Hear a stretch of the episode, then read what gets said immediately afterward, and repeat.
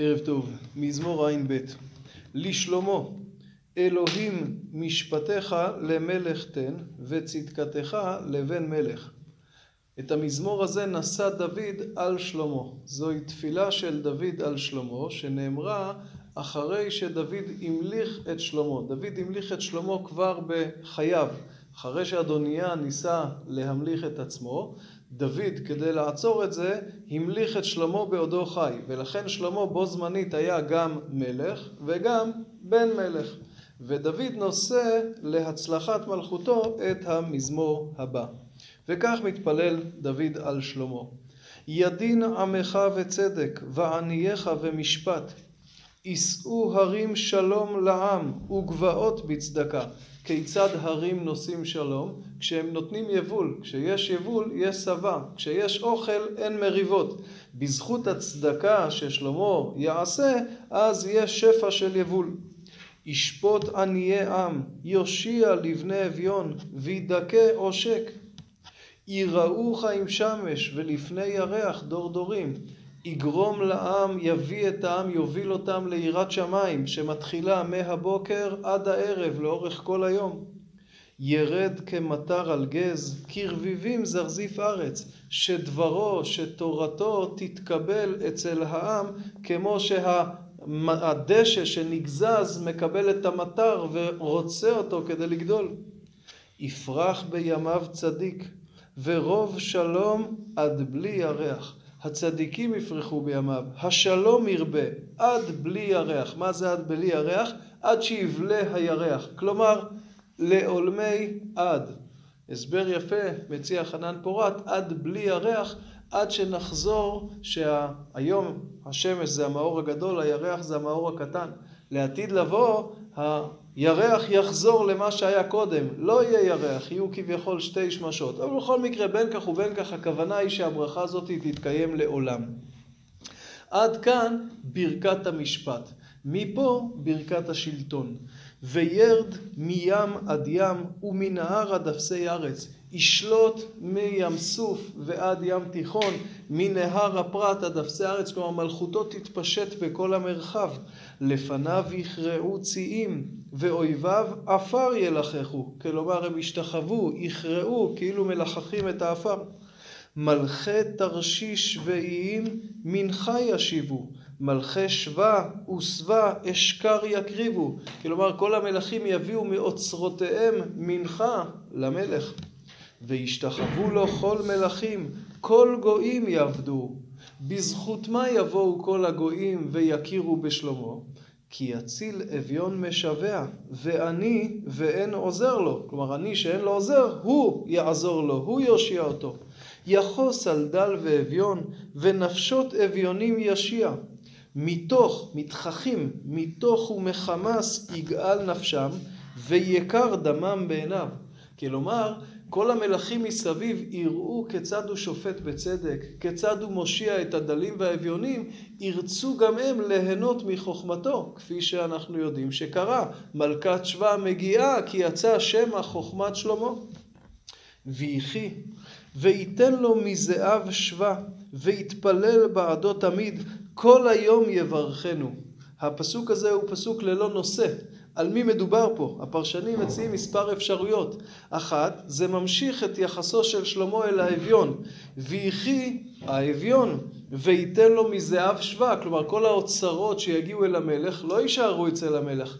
המלך ייעזר בהם כדי לזון את האביונים. ויתפלל בעדו תמיד, כל היום יברכנו. מי יתפלל על מי? חלק מהפרשנים אומרים, העני והאביון ששלמה יזון, יתפלל להצלחת שלמה. האלשך מציע פירוש מעניין, שלמה יתפלל על האביון.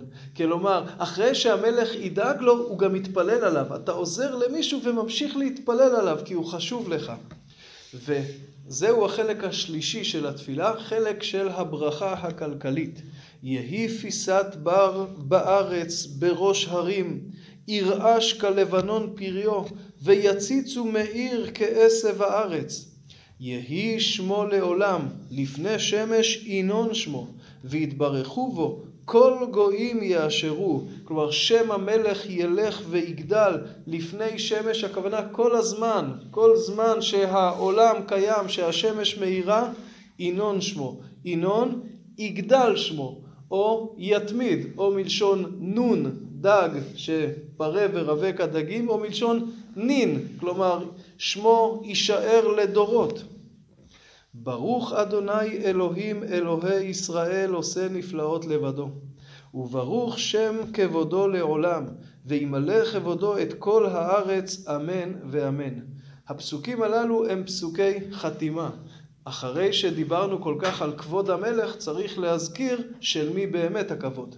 כל כבודו של המלך זה מכוח כבודו יתברך. ברוך שם כבודו לעולם. הקדוש ברוך הוא, הוא זה שכבודו נצחי לעולם, וכבודו ממלא את כל הארץ, ומכוח זה מגיע גם אל המלך. כלו תפילות דוד בן ישי. כל אלו תפילות דוד בן ישי. המזמור הזה, רבותיי, זה המזמור האחרון שאמר דוד בחייו. אמרנו כבר שהמזמור הזה נאמר בסוף ימיו, ספר מלכים נפתח והמלך דוד זקן בא בימים. הוא ממליך את שלמה, ואז הוא מתפלל להצלחתו. לכן הפסוק האחרון, כל אלו תפילות דוד בן ישי, או כלו, הסתיימו תפילות דוד בן ישי. זה המזמור האחרון. במזמור הזה דוד מתפלל להצלחת מלכות שלמה. מדוע זקוק לתפילה הזאת? זה מאוד לא פשוט. מלכותו נתונה בסכנה. אדוניה ניסה למרוד. העם לא כל כך מאמין בשלמה בהתחלה, ודוד יודע את זה. ולכן אם נשים לב, מוקד המזמור זה המשפט. מדוע דווקא המשפט? זאת נקודת התורפה שהייתה במלכות דוד בחלקה האחרון, מאז חטא בת שבע. כשאבשלום מעורר את המרד, הוא אומר לעם, שמה אין משפט. לא משנה אם הוא צודק או לא צודק, כי אנחנו יודעים שדוד ודאי עשה משפט וצדקה, אבל זה שכנע את העם, והעם הולך אחרי אבשלום. כדי ששלמה יצליח לבסס את מלכותו, הוא צריך להראות שהוא שופט בצדקה. ולכן דוד קודם כל מתפלל על זה. גם שלמה יודע את זה. ולכן כאשר הקדוש ברוך הוא נגלה אליו ואומר לו מה תבקש, הוא אומר לב שומע לשפוט את העם. אומר לו הקדוש ברוך הוא, כיוון שביקשת את זה ולא עושר וכבוד, אתה תקבל גם את זה וגם את זה. זה בדיוק המזמור שלנו. יש פה שלושה חלקים. החלק הראשון זה המשפט והצדקה שהמלך יעשה בעם. החלק השני זה השלטון והכבוד שכל עמי האזור יכבדו אותו. והחלק השלישי זו הברכה הכלכלית.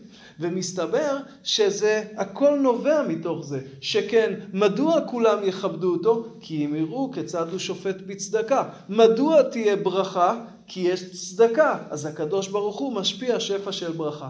זאת אומרת, בתוך סדר העדיפויות של המלך זה היסוד. קודם כל, הנהגה פנימית. הנהגה פנימית בצדק, במשפט, הנהגה רוחנית טובה. מכוח זה מגיע כבוד מדיני מכל האומות מסביב, מכוח זה מגיעה ברכה כלכלית. אומר רש"י, כל התפילות של דוד על שלמה התקיימו, חוץ מאחד, עד בלי ירח. באמת ימי שלמה היו ימים מופלאים של עם ישראל. כל הדברים הללו התקיימו, עושר, כבוד, חוכמה, משפט, העמים באים, אבל זה לא האריך זמן. מדוע? כי שלמה חטא, ולכן הממלכה התפצלה. באים חלק מהפרשנים ודורשים את זה על מלך המשיח. בימי מלך המשיח, אז הברכות הללו יתקיימו. המזמור הזה, כפי שאמרנו, זה המזמור האחרון שאמר דוד.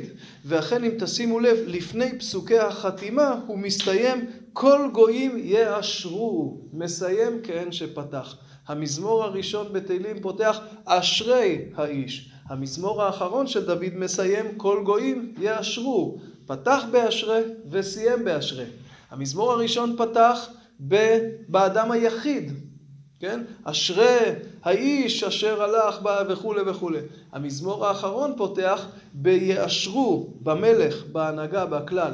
העושר בעם ישראל לא יכול לבוא רק כאדם פרטי, אלא כחלק מתוך כלל שיש מלך או יש הנהגה שמנהיגה את הכל ביושר. פה מסתיים הספר השני בתהילים. המזמור הזה לא סודר כמזמור החותם את תהילים, כי אחרי זה באים קבצים של מזמורי הלוויים ומזמורי הללויה, שכנראה בהם רצו לסיים, אבל הוא חותם את שני הספרים הראשונים, ששניהם כמעט כולם אלו פרקי דוד, כמעט כולם עם החותמת של דוד, אנחנו עוברים לספר השלישי, שהוא יהיה מזמורי הלוויים. ערב טוב. Thank you.